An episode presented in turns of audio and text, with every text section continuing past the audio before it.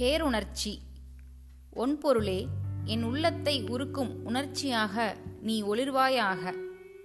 சுட சுட செம்பொன் செம்மை பெறுவது போன்று உணர்ச்சி ஓங்க ஓங்க உயிர் பேருயிராக மாறுகிறது. உணர்ச்சியின் திரட்சிக்கு ஏற்ப மனிதன்பால் தெய்வத்தன்மை திகழ்கிறது. பேச்சு மிக பேசுவதால் இந்த ஆத்மா அடையப்படுவதில்லை. அறிவுத்திறமையாலும் பெருமிதமாக பிரசங்கங்கள் கேட்பதாலும் இது அடையப்படுவதில்லை. பேருணர்ச்சியோடு உள்ளுபவரே அதை உணர்கின்றனர். அத்தகையவர்க்கு ஆத்மஸ்வரூபம் விளங்குகிறது. கவி நீராய் கசிந்துருகி நெட்டுயிர்த்து நின்றேனை பாராதென்னே பகராய் பராபரமே தாயுமானவர்.